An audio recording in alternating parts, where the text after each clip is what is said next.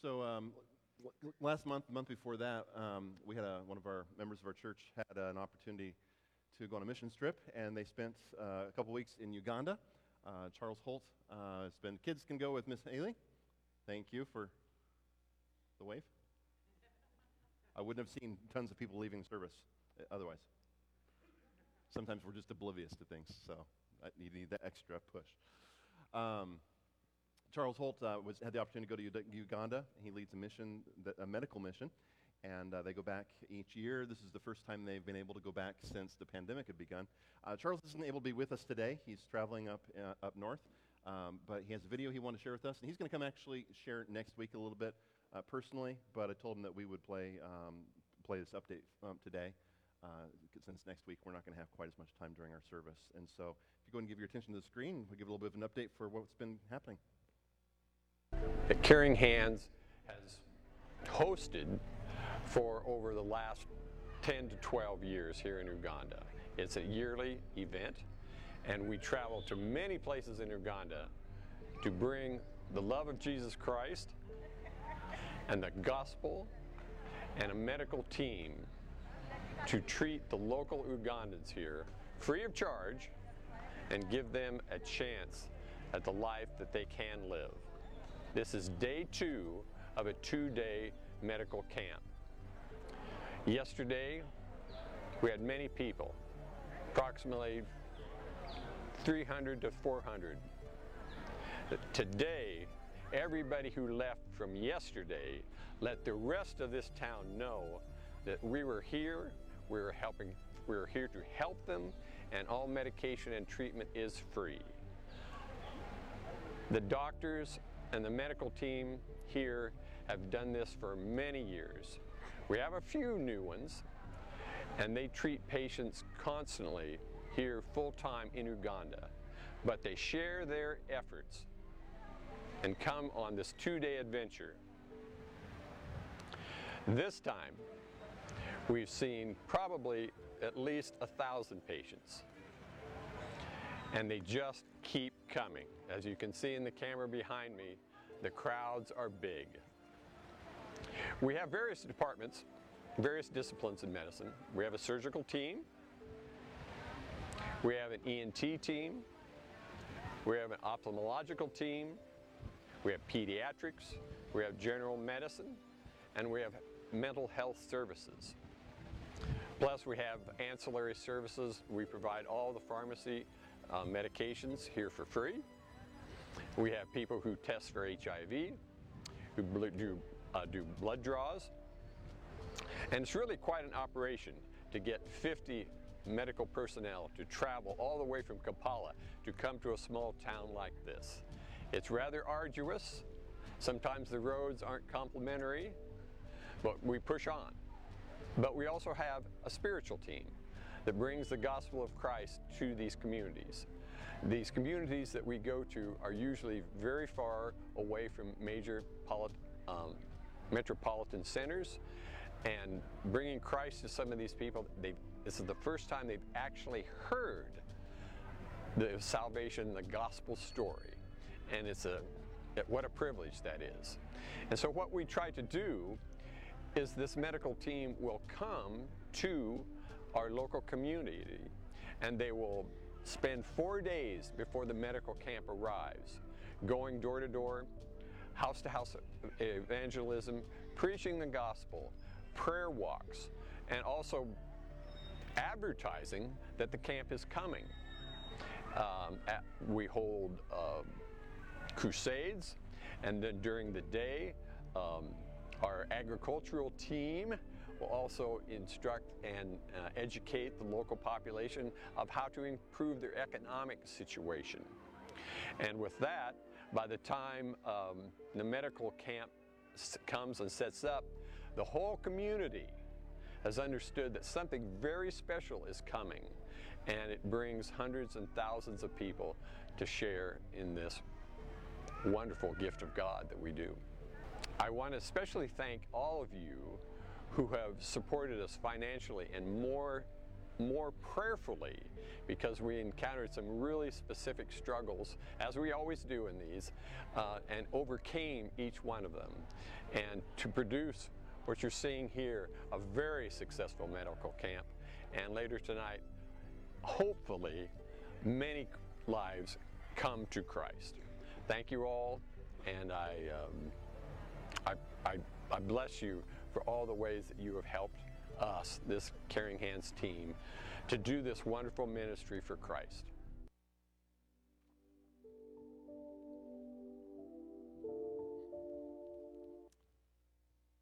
Okay. Like I said, Charles will be back next week, and he'll have an opportunity to share about um, some things that have been happening and uh, some things that they have coming up this next year as they, they intend to go back. Um, I wanted to update you all on a situation we had here at the church. Uh, we've been a little bit under attack this week. Uh, we're not uh, facing uh, physical attack. Nobody's burning our houses down like many believers are facing around the world. But we had a, an online attack this week, and many of you probably are already aware of that. You got our emails, or you might have received some other emails. Um, so hopefully uh, we made you alert before anybody was hurt from that. Um, but basically, what happened, we just kind of want to update you on that so that you're aware of what's happening. Um, we had a, a, breach here at the church. Um, I want to thank our team. Uh, our staff was uh, amazing in how quickly they reacted to it. I think we had the person locked out of our accounts um, within five to ten minutes. Uh, they didn't access any finances or anything of that nature, but what happened is they got, got into our, uh, some of our, um, our online contact lists.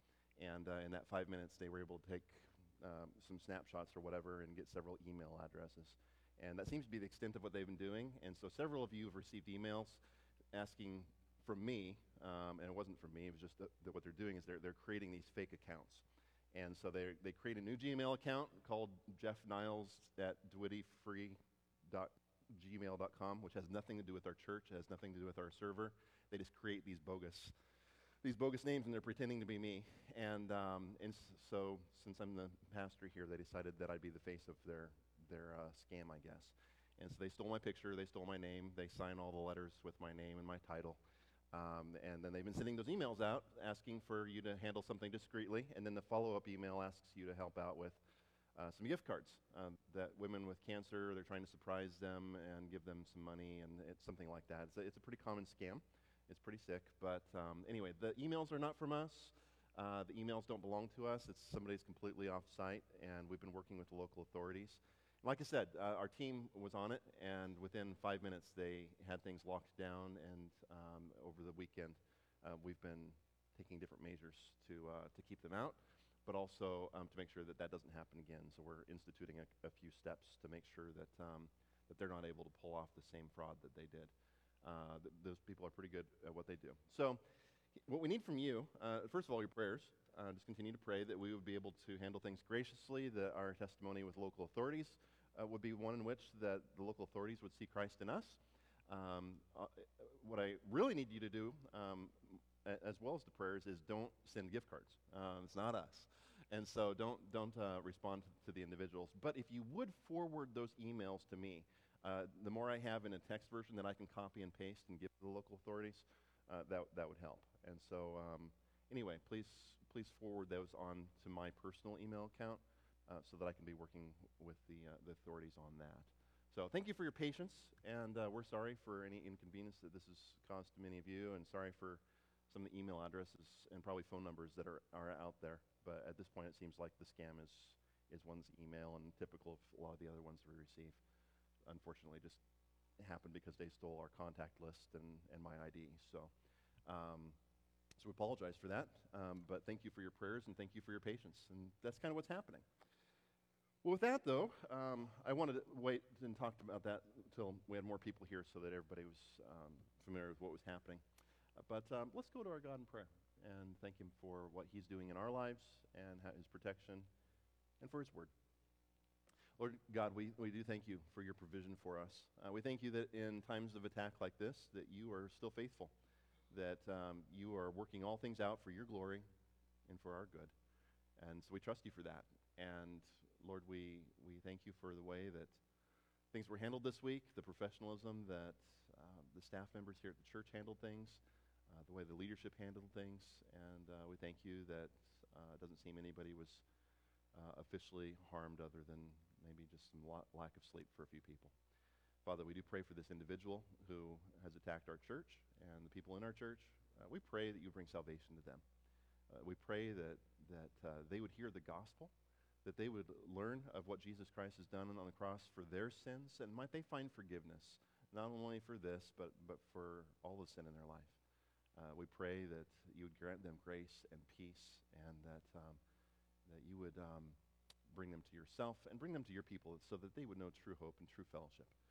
Father, we, we pray that as we, um, as we turn to your word today, we pray that you would change us as well. We pray that you would show sin to us in our own lives. We pray that you would show to us areas where we need to grow, where we need to challenge ourselves, um, where your spirit is shining light on some dark areas. We pray that we would have soft, not only ear, uh, ears to hear, but soft hearts, that we would respond to your word, and that we would be filled with your Holy Spirit as we walk in obedience to what we find. So please use this time, we pray. Uh, direct our attention to, the, to your glorious grace, to the goodness of your Son, Jesus Christ. It's in his name we pray. Amen. Well, there was a farmer who had a team of horses, which one horse consistently worked harder than the others. And he told his neighbor once, he said, They're all willing horses, but the one is just willing to pull, and the others are just willing to let him. All too often, uh, leadership in ministry can be that way. In over 25 years of ministry experience that I've had, I, have seen many fellow pastors who, who burn out and they, they leave the ministry altogether. I've seen elders and, and deacons who, who uh, just get tired and, and they can't do it because they're carrying too much by themselves. People burn out, and, um, and oftentimes it's because there were very few who were willing to lead, and that burden is left to those who are willing to pull. Uh, opposite of this disaster, however, are churches where there are many who are willing to lead, but few who meet God's qualifications for the offices of leadership. Um, the first church where I, I, worked as an assistant pastor was a church where we had a lot of men in the church um, who were willing to serve, willing to work, willing to, to lead if, if, the, if they were called to do so. But the vast majority um, were dis- had disqualified themselves in one way or another, according to God's standards. And unfortunately, the, the solution that had been taken was that um, they just appointed these men to leadership anyway, and, and they bypassed God's qualifications by just not calling them elders and deacons. They just said, well, this is our men's board. And so they never gave them the, the title. And uh, what happened is the majority just simply followed the orders of the pastor, and we had a, another disaster. And that happens in too many churches as well. Uh, one of my joys at DeWitty Free has been to work with a, a, team of elders and deacons and pastors who, who take both the responsibilities as well as the standards that have been set by our Lord. They take those with, with great sincerity. And I, I believe, I personally believe that the Holy Spirit has greatly used those that have committed themselves to this work. Uh, when I came here, I, I, was told by a couple individuals, you know, not to expect to be here very long. That, um, you know, I just was going to get, yeah, things weren't going to go well. And uh, that was not my experience. We, we felt like when we got here, um, we came home. Uh, we, we came to this church and we thought, what are, what are these people talking about? This, this is home. And uh, for, for, for the first couple of years, I had several people come to me and say, um, are, are, you guys doing okay? Are you all right? Are you going to be moving back to Texas? And we're like, no, why would we do that? Uh, we're home. And, and, 10 years later, um, we feel exactly the same way. We, are home, and this is our home church. Uh, we love it here. And, uh, and, and, so I'm just, I'm filled with joy as I, as I work with the team of elders and deacons and pastors that I do and, and the people here in our church that, that we serve alongside. And, and I believe that part of the reason that our church has been so successful and that we felt like we came home and that none of the problems that I was warned about were, were, ever, were ever there was because the Holy Spirit had worked through the elders and the deacons uh, in, in this church and greatly used those that had committed themselves to this work, and he blessed our church. And I'm very thankful to him for that. Uh, recently, um, we have a few individuals that are, uh, we have asked to consider serving as deacons here at DeWitty Free. And um, they're going to be considering that call over this next couple months and deciding whether they meet the qualifications and have the desire to, to serve in that capacity. and after they respond to the leadership committee, to the elders and the deacons, um, uh, in two months we're going to have a, a, an, an, our annual meeting, and you'll have the opportunity to say, yes, we agree that, that these people should serve as deacons. And so we'll have that meeting in which we'll select those new leaders here in our church. And so, as we've been talking about God's chesed and, and being leaders who serve with chesed, God's loving kindness that is manifest in our lives, um, we, have turned our attention to what that looks like in leadership. And we considered servant leadership and, what that looked like in the life of our Lord, who was God Himself, and yet He showed loving kindness and, and compassion towards the people that He led to His church. And um, we've considered that servant leadership that our Lord demonstrated in His own life, but today I would like to turn our attention uh, to consider what the Scripture teaches us about the office and the qualification of those who serve as deacons.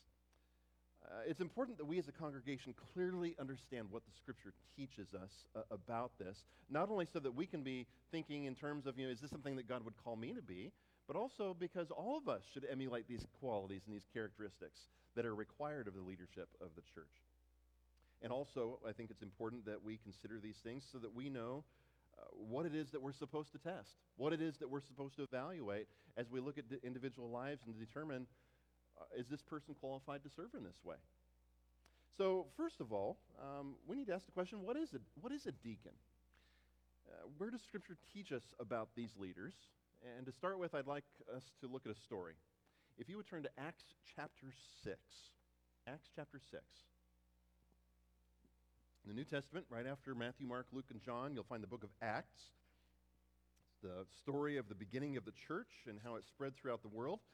And in Acts chapter 6, in the beginning of the church, when the church was still just primarily in Jerusalem, we find this story of a crisis within the leadership of this first, the early days of, of God's people in the church. The apostles were busy in the early days uh, in which the body of Christ was growing rapidly in Jerusalem. We know that there was a couple occasions where the church grew by thousands in one, one evangelistic meeting. And at this point in history of the church, the 12 apostles basically are serving as the elders of the congregation, which a congregation which was in the thousands and which had spread all over the city of Jerusalem. And we read in chapter 6 Now, in these days, when the disciples were increasing in number, a complaint by the Hellenists arose against the Hebrews because their widows were being neglected in the daily distribution. Now, this isn't a group of people who followed a, a woman named Helen. Um, what Hellenists were uh, were converts who were Jews, but their families and them as individuals had gone into the, the Greek world. And over time, the Hellenists were among people that had kind of collected and, and took on the customs of the Greek world. And so they were Jewish, but rather than speak Hebrew, they spoke Greek. And they had a, a Jewish faith, but uh, their customs were a little bit different from what it looked like in Jerusalem. They acted like people with customs from around the world. And so, in a community where the widows were dependent upon the church for its assistance, uh, some of the widows ended up being neglected, and the Hellenists uh, were, were being pushed aside, and the Hebrews, again, who were also Jews but came from a Hebrew speaking community, uh, were shunning the customs of the Hellenists, and, and some of the widows were being neglected in the church. And so the complaint rightfully arose and came to the attention of the apostles, and they had this, this first crisis of, you know, how do we handle this logistical nightmare? And so people were suffering. In verse 2, the 12 summoned the full number of the disciples and said, It's not right that we should give up preaching, uh, preaching the word of God to serve tables. Therefore, brothers, pick out from among you seven good repute, full of the Spirit and of wisdom, whom we will appoint to this duty but we will devote ourselves to prayer and to the ministry of the word. Now, I want you to notice a few things as, as we go through this passage and about what they said. Uh, notice how the apostles viewed the role, their role as leaders in, in the Jerusalem church.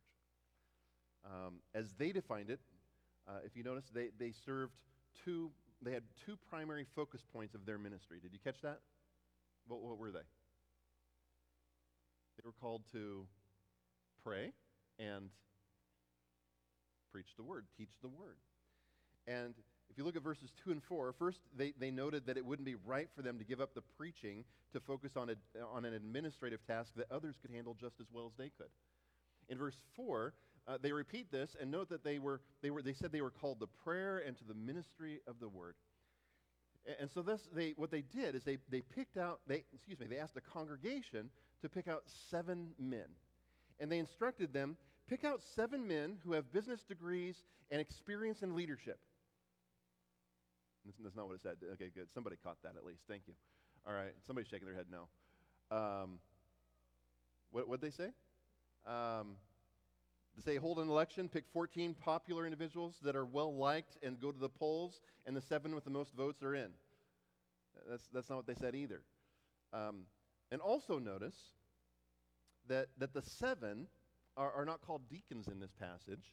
Um, that title doesn't exist at this point in the church's history. However, the word that's used in verse 2 when they say it's not right for us to give up the preaching of the word to serve tables, uh, that word serve is, is, uh, is a verb, uh, diakoneo. It, it means to serve. And this is actually the corresponding Greek verb from which the church is eventually going to get the term deacon. And so, so the, the basis of the office that's going to develop throughout church history and in the rest of the epistles uh, it starts here in this setting where we have these precursors to, to the office of deacons in the church. And, uh, and so, what were the qualifications for these seven men who were going to serve as the precursors to biblical deacons? If, if it wasn't a business degree, if it wasn't their experience in working with widows, if it wasn't popularity contest, what was it that, it, that uh, qualified them? The apostles didn't command the people to just select warm bodies. They didn't say just find somebody that's willing. It, it wasn't a popularity contest. It wasn't based on training. Even at this early stage, you have to understand the focus of, of the focus was on the character of the individual. And they mentioned three qualifications. Number one, they need to be men of good repute. Two, full of the Spirit. And three, full of wisdom.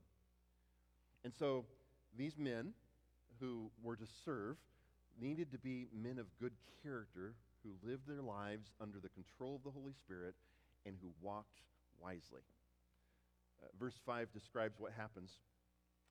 Uh, it says, what, what they said pleased the whole gathering, and they chose Stephen, a man full of faith and of the Holy Spirit, and Philip, and Prochorus, and Nicanor, and Timon, and Parmenas, and Nicholas, a proselyte of Antioch. These they set before the apostles, and they prayed and laid their hands on them. You probably recognize four of those names. We're going to see Stephen and Philip later on in the book of Acts. Um, Stephen's going to be the first martyr of the church. Philip's going to be the one that shares the gospel with the Ethiopian eunuch. Um, you probably recognize Timon, but that's a different guy. Uh, this isn't the guy from The Lion King. And uh, you might recognize Nicholas. He, he's mentioned later on in the book of Revelation um, and actually end up kind of going a different direction that was not good later on. But seven men were chosen, and they served faithfully, it seems. If you read Acts, you, you, will read a bit more about, the, again, those first two. Um, but, but this is the biblical precedent for the office of deacons. Um, this is the precedent for having the congregation play a part in choosing the leaders. Uh, one of the things we've been talking about in our leadership is, is the process of where do the elders get involved in selecting the deacons. And uh, there, there's a precedent that, that the people choose. The elders certainly need to be involved in that precedent. And so we're kind of talking about our bylaws and, and how we might change a couple things so that we're following this model a little bit more closely. But, um, but there's a precedent that um, the congregation plays a part in choosing their leaders. And, and at DeWitt Free, our apostle, or excuse me, our apostles, we please, we do not have apostles here. Uh, we're not part of the New Apostolic Reformation. Um, our elders uh, play a part in appointing new leaders in the church, just as the apostles appointed the men that were chosen by the people. It's the responsibility of the elders of DeWitt Free and the elders of any church to test new leaders before putting them into those positions. But it's also the responsibility of the congregation, of all of us, to examine those that would serve in this capacity and to look not primarily at whether they have a, a resume that, that puts, makes them ideal for that position. Not primarily to look at them and go, wow, I just really like that guy. He's really cool. He makes good Facebook posts. The, the main qualification was the character of these leaders that, that we choose, and that's still the case today. The first crisis of, of leadership in the church um, ended well. Look at verse 7 and, note the final outcome of this event. Uh, we're told that the Word of God continued to increase, and the number of the disciples multiplied greatly in Jerusalem. And a great many of the priests became obedient to the faith. So not only are the common people, uh, the people of the city coming to know Christ, but even some of the leaders that served at the temple are coming to know Christ. This is awesome. You see, because men were chosen who had the character needed to serve in church leadership, the, the church benefited from that. It, it was blessed, and the church grew. Not only spiritually, not only as people were coming to know Jesus Christ, but, but also in number. And again, these seven esteemed men act as a foundation for the ministry of deacons within the church. And, and again, if you compare the noun and the verb uh, uh, and all the different forms of the original word, a deacon, uh, most simply put, is a person who served. And, and then the title deacon came to be an office of those who served in leadership. And, and I want you to understand it wasn't that the apostles viewed serving as beneath their ministry, right? Did, did we see that in the passage? Is that they went, yeah, th- this is below us. You know, we don't take care of widows. We don't serve tables. Um, we, we just we refuse to do that. Is that what happened? If, you look at the words, the, the, the, apostles, they themselves were serving, and it uses a similar word. In, in other places, we see the apostles serving. Uh, we see, if you, if you did a study of the word throughout the New Testament, uh, you would find that Jesus uses the word of himself. Jesus commands the disciples to serve, and he uses the word uh, for, for deacon. In Matthew, he said, The greatest among you shall be your servant. Guess what word he uses? Deacon. It's the same, the same root of the word that we get for the office that's used later on. In 1 Timothy chapter 1, the same letter we're going to look at here in a minute, in 1 Timothy chapter 1, Paul said of himself, I thank him who has given me strength, Christ Jesus our Lord, because he judged me faithful, appointing me to his service. And he uses a word that comes from that same root that we, that we use for the word deacon. As we considered last Sunday, all of us, all of us are called to be servants. Uh, the pastors of our church, the elders of our church, the deacons of our church, anybody that's involved eh, who, who does any leadership in any of the ministries of our church, men, women, children, adults, all of us are called to serve. And all of us are called to servant leadership. And so, in all the positions that we've been given in personal life and church life and work life, you are called to be a, a servant leader. And so the title deacon is appropriate because it actually means to serve. And, and like the seven in Acts, uh, like they served in a way that the apostles were able to focus on their, their services of prayer and, and preaching the word, in the same way, Douay Free also selects deacons to serve in leadership so that the elders and the pastors of our church also are able to serve by focusing on the same thing prayer and the teaching of God's Word. And so we work alongside of the deacons, and the deacons are accountable to the elders of our church, but um, we're all serving just in, in some different roles. In fact, this is the primary difference between elders and deacons. If you compare the different lists and the different roles throughout the New Testament, the elders are tasked specifically with the teaching and the preaching of God's Word. The ministry of deacons, I want you to understand, is a high calling that's vital to the life of the church. And, and the ministry of, I want you to understand that the ministry of deacons is, it's hard work. It, it's not intended for those who are seeking public accolades or for those who are seeking to do the, the bare minimum in, in ministry. Together with the overseers, uh, another title for elders, um, deacons and elders, pastors, our, our ministry is a ministry of service. So, what qualifies a deacon to serve? We've looked at a few of the things that it's not. Um, you know, let me ask you many of you work in, in businesses that have specific requirements. Tell, tell me about some of those. If, if somebody came to you and said, I would like to work for your company, maybe in your specific department, what would be some of the qualifications where you work? You have to give me the biblical answer on this. This is just practical. What's that? Education. Okay, so you work at. Okay, I wasn't going to be able to pronounce it right. Lyondell. All right, so what would be a typical position that would be hired there? A chemical engineer. Okay, cool. So if I've done chemistry in high school, all right, uh, that would be a start. Okay, that wouldn't do it. So what would be two, two, three qualifications to be a chemical engineer at Lyondell? Four-year bachelor's. Okay, a little experience in different ways, an internship, something. All right, um, good, good. Doug, physically fit. You dig holes. Okay. So an eighth grader who isn't qualified for the football team at all would maybe be, yeah, just sorry, you know, it's not going to work for you. You know, if you can't get through the dirt. So yeah, so physically fit. You'll be climbing over things. Yeah, that, that's an important one when you're surveying. Probably hiking through lots of fields and over lots of hills, huh? That's why Doug looks so good.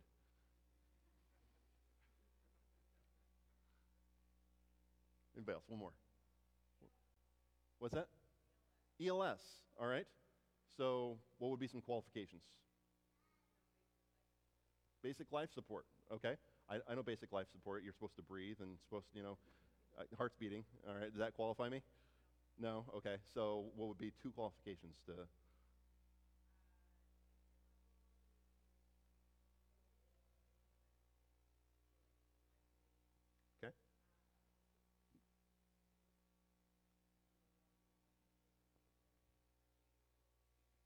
Okay, yeah. So definitely some training behind that. If you're going to be, you know, plugging people into things, you know, and, and feeding them drugs, uh, you probably have to have a little bit of training on how that works, right? I, I'm probably really distorting things, but, uh, but I, I- you get the idea, right? You, know, you have all these different positions, and, and you wouldn't think of, of hiring somebody off the street. Uh, we wouldn't go to the high school graduations and say, hey, good job. You graduated. We're hiring. Can you show up at 9 a.m.? Awesome, the job's yours. But for some reason, when it comes to the church, we have these positions that have eternal consequences. And for some reason, we get this idea that, you know, we've got a seat open. Who wants it? Anybody, anybody that will volunteer. We need a deacon. We just need to fill the position. It doesn't matter if you're qualified. It doesn't matter if you meet God's qualifications. We just want to fill the seat. And for some reason, that happens in so many churches. You have, you have to evaluate the qualifications of the job. And in the scripture, we are given a mandate to examine the qualifications of those who serve in church leadership, whether it's a paid position or a volunteer position. Deacons are too often chosen and appointed for the, for the wrong reasons. Sometimes we look at a man's professional experience and, and we elevate him to a position where he's naturally noticed, or it n- elevates him to a position where he's naturally noticed. Uh, some, some people do it because they desire the prestige, and so the church gladly hands a willing driver the reins. Somebody's outgoing personality um, makes them likable. That often brings a person to the attention of others. And sometimes churches just fill seats on the deacon board merely as a way to encourage people to get involved in the church. He's like, oh, we haven't seen them for a couple months. Let's make them a deacon. That'll get them invested. Wrong, wrong. That's a bad way of doing it. Various reasons, some very well intentioned, others that are more just thoughtless, lead many individuals and many churches to positions of church leadership that should never be there. However, um, there's a better way. God, in his, in his goodness, God, in his wisdom, has provided the church with clear directions for choosing godly men that are qualified for service as biblical deacons. Uh, these qualifications are, are not mere suggestions. I want you to understand that. We, we come to this passage, it's not a, hey, here's an idea, you might try this. Uh, these aren't suggestions, but they serve as a standard for what qualifies and sometimes what disqualifies an individual from, ser- for, from serving as a deacon. Al- Alexander Strauch, uh, who wrote a book called Biblical Deaconship, uh, notes that godly leadership makes a true spiritual difference in the local church. In fact, almost all the instructions on deacons in the New Testament relates to their qualifications. Therefore, we would rather appoint fewer men to serve as elders and deacons, rather do that than to burden the church with those who don't meet the standards that have been set by God himself. The, the primary text that lists the prerequisites for, for deacons is 1 Timothy chapter 3. So turn there with me. The first few verses focus on the qualifications for elders, overseers, uh, but verses 8 to 13, like the elders, the deacons are expected to meet a, high, a higher standard before they are appointed to offices of responsibility in the church. And so, for a moment, um, while, while, you're turning there, I'm just going to take a look at the section right before it about elders and, and look at the first phrase in verse 2. In verse 2, it says, Therefore, an overseer must be. Stop right there. Did, did you catch the gist of that? Here are God's instructions to the church. And, and does the passage say the following are lofty goals to shoot for? Did did it say pick elders who will fill the seat no matter what their qualifications? After all, it's just volunteer ministry. It doesn't, doesn't say that. Paul told Timothy in this book that, that specifically this book addresses uh, to Timothy, who is a pastor, a young pastor, in, in a great church in Ephesus. He's instructing Timothy this is how church is done. This is what structure looks like in the church body. This is how we do leadership. And so there's all these different details that are addressing the leadership and, and pastoral ministry of, of Timothy. And this is a young pastor who was supposed to lead and shepherd this church. And he told him an overseer, an elder, must be, and then in verses 2 through 7, he lays out the qualifications for those who serve in this capacity. Now look at verse 8. Deacons likewise must be. Did, did you catch that again? Uh, again, these are, these are not optional bonus features. This isn't some program that you buy and, and you know, tack on something that, you know, oh, that, oh, that'd be cool if we could get that with it. When we appoint deacons to lead the various ministries of DeWitt E. Free, we, we do not start with job experience. Uh, we, we don't look at the positions that need to be filled and, and say, oh, we're, we're, we're going to be missing a deacon for the missions ministry next year. Who, who has experience in missions? That, that's not where we start.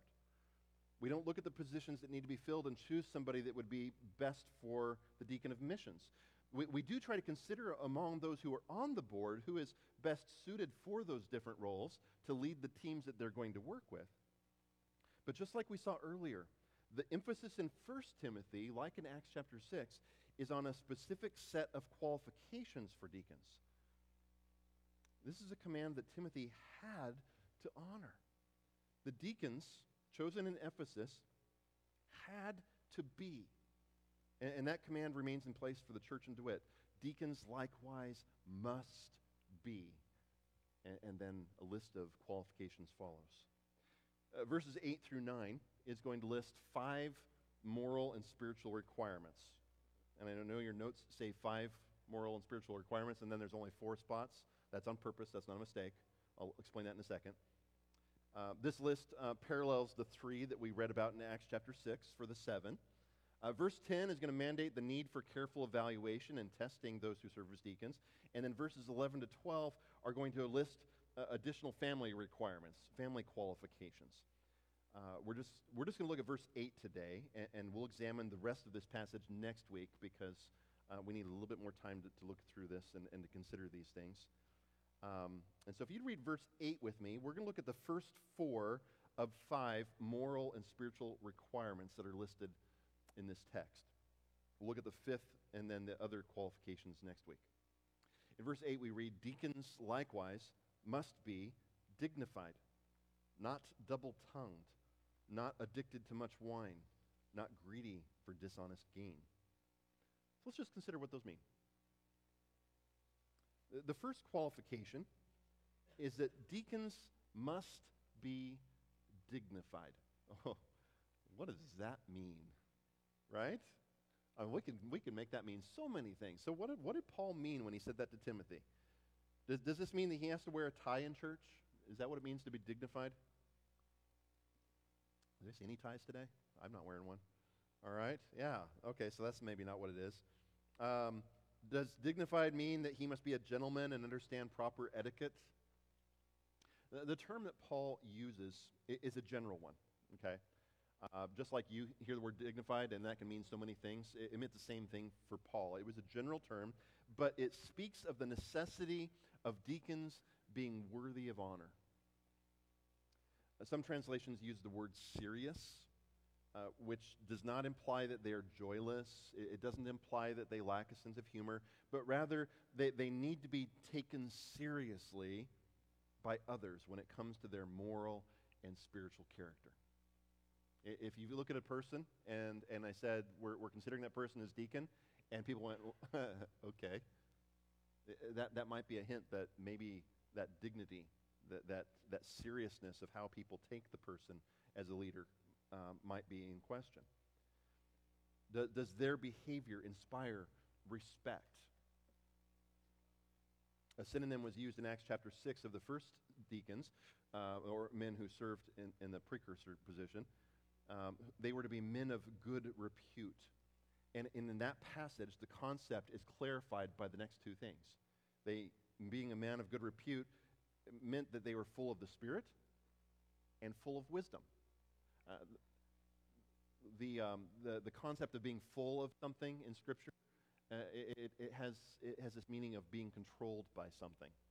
It wasn't some magical formula of, you know, if I do this, this, and this, then all of a sudden there's going to be sparkles, you know, and I'm full of the Spirit. Um, full of the Spirit meant I, I am being controlled by the Holy Spirit. I, I am a, a, attuned with what the Spirit has given in His Word, and I'm walking in obedience to Him. And so I am being controlled by the Spirit as I walk in obedience. I'm being controlled by wisdom. It, it, a- deacon must have a good reputation that rises from character, which is controlled by the Holy Spirit and wise living. Uh, There are some commentators that feel that the term dignified is a, a generic umbrella term, and then the rest of this passage is going to further um, define what this looks like um, to be dignified in the church. And, and there may be something to that. Uh, again, if you go back to verse 2, the first qualification given for elders was this Therefore, an overseer must be above reproach. Uh, it, it's a synonym, a similar word to the word that we have here for deacons being dignified. And so I think it's true that the remainder of the passage is going to help us better understand the concept of what dignity looks like in this office. But, but as we test those who are being considered to serve in this office, our first question should be whether this individually simply passes a general test of having a good reputation as a man who is controlled by the Holy Spirit and controlled by wisdom. If he's generally known as a nice guy, but it's also obvious that he's not walking in obedience to God's word, then, then that's not biblical dignity. He doesn't pass the test. If he's generally known for foolish behavior, then he doesn't pass the test. A, a deacon must be dignified. The, the next three qualifications are stated as negative traits that we need to shun. Uh, number two, it says not double tongued. Okay, so let's start with the obvious. Okay, this is not a prohibition against some physical abnormalities or somebody that had a, a delinquent youth and did things to their face. All right, that's, that's not what he's talking about here. Um, what, it, what, this, what, what is this saying about those qualified to serve as deacons? I, I, believe what it's doing is this speaks to the deacon's integrity. Does he say one thing to one person and then something else to the next person? You, you see how that works? He's double tongued. He's speaking, we, we say in America, he's speaking out of both sides of his mouth. I only have one side of my mouth, I think, but, um, you know, so double tongued. Does he say one thing and then say something else to the next person? Is he honest? Is he consistent in the words that come out of his mouth? A, a deacon must be a man of his word. So, so when we consider those who have been nominated to serve as deacons, and when our nomination committee looks at, at the men in our church to, to select those that might be serving as deacons, we ask if there's anything that disqualifies him in terms of his trustworthiness. And we ask him uh, when we approach the person. Uh, that, that's not the end of the process. We, our process looks something like this. We have what's called uh, a nomination committee. Tho- that committee is, is appointed by the leadership of our church. And that nomination committee meets with one of the, the deacons, and they select people from the church that are qualified, they believe, to serve in that capacity. And the elders play a role in that process, and, and we, the, the leadership, the elders, excuse me, the elders and the deacons combined consider those qualifications and consider this individual.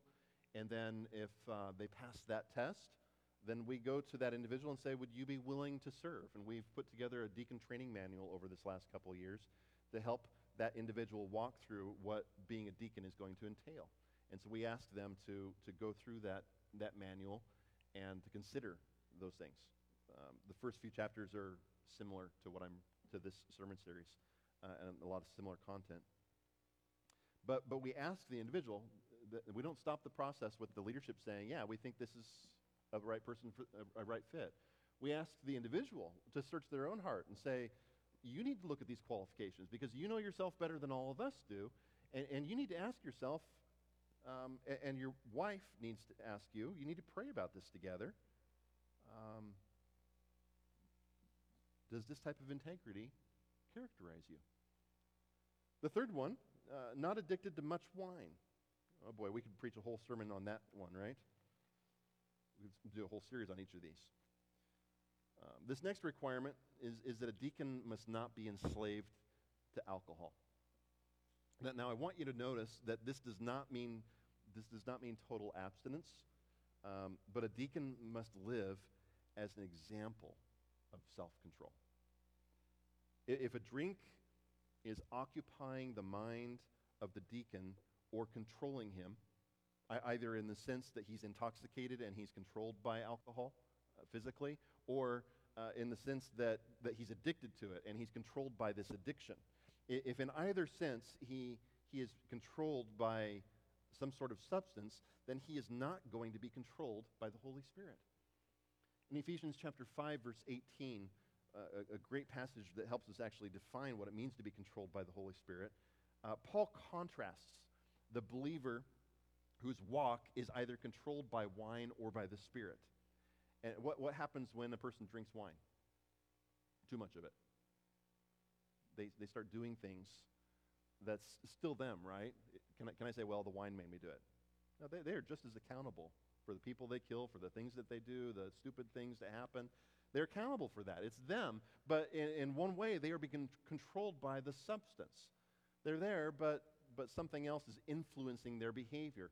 And in a similar way, to be controlled by the Spirit, it, it, I'm still under, I, I'm still me. I'm still accountable for the things that I do, but I am being influenced by the Holy Spirit who is using His Word to direct my life. And, and the believer's life is to be, uh, to, to show that contrast. I, I'm not to be controlled by other things like alcohol that are influencing my behavior, but I'm to be influenced and controlled by the Holy Spirit.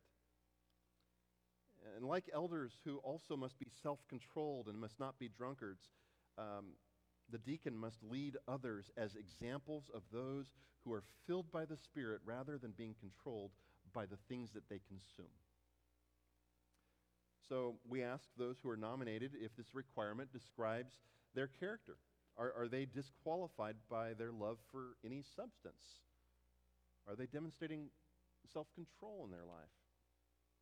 And then finally, the last one, verse 8, number 4, uh, is not greedy for dishonest gain.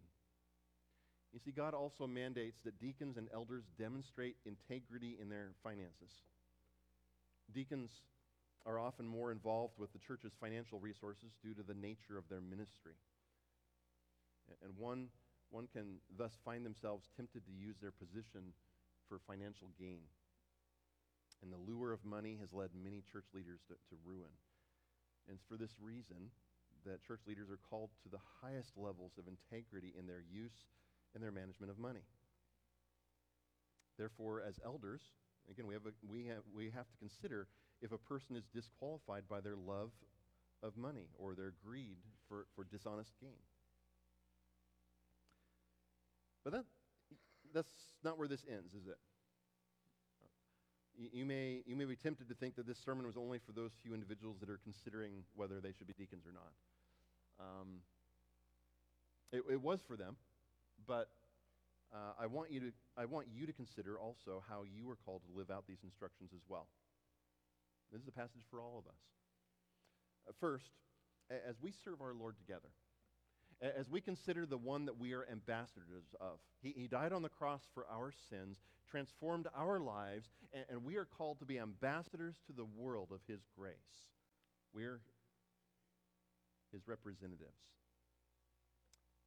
And we represent, our church is a representative of our Lord who died for us. And so, therefore, we have to take this mandate seriously regarding the qualifications of our leaders. Again, two months from now, uh, our annual meeting uh, will will vote on these individuals. And it's not only the responsibility of the elders to test them, but it's your responsibility as members and attenders at our congregation to, to give consideration to their quality, the, qual- the qualifications of these men. And just like that early church was commanded to pick from among them those who, who met God's qualifications and then could serve, every single one of us has a voice and, and a, a, a, a part in this. We must take that with great seriousness. Part of the reason that our leaders are called to such a high standard, also, number two, is that they are examples to the rest of the church. And so when you look at this list of qualifications, don't, don't, don't look at it and go, oh, okay, well, I'm not a deacon, so I guess I can pursue dishonest gain. Right? No, obviously not. All these qualities that we find that are mandatory for leaders in the church are qualities that every one of us should be emulating and pursuing in our own walk with the Lord. And so as we look through these, each one of us should go, does that characterize me? And so take the time to look through this list and ask yourself the same questions that we ask our deacons that are nominated. Ask, does this requirement describe your character? And how do you see yourself growing in this area? It, it doesn't mean that everybody's perfect in this area. There, all of us have had undignified moments in our life, haven't we? And so this isn't saying that there's something in your past or there's an event that, that has disqualified you forever. Sometimes that's the case, but uh, this, this doesn't mean that we're perfect and that we, we are absolutely flawless in all these areas, but it, it means that I'm qualified in these areas, that, that these describe my character, and, and I'm growing in these areas so that I can be even better qualified as I move along in my walk with the Lord. And then also we ask our, our nominees, are, are you disqualified in any way by how you're living? If so, what measures are you going to take in order to serve your risen Savior? How are you going to walk in a worthy, a manner worthy of the one who died in your place? And so let us give attention to God's word in our personal lives, as well as how we look at our leaders and choose our leaders here in our church. Let's pray. Father, we thank you for this very practical passage. We, we thank you that you haven't just left us to our own devices. You haven't uh, just left the church to figure it all out on our own, but you've given us your spirit who leads and who is guiding your people. We thank you that you've given us the scripture and that you use the apostles and those who are closely tied to them to give us the, the, the word of God in which you, your spirit, spoke to them and used them directly to give us words to live by, practical instructions for life, for godliness, for how we do church, for how we do life. And so we thank you for this passage. We thank you that we have something to go by. I, I pray that, that as we look at these characteristics, that you would help each one of us, that, that we, each one of us would reflect on our own walk with you. And if we see something that causes us to not be dignified in a manner that you've called us to be, might we address that? Might we seek your Holy Spirit to change those things in our lives as we learn to walk by your Spirit in wisdom and in control of Him? It's in your Son's precious name we ask this.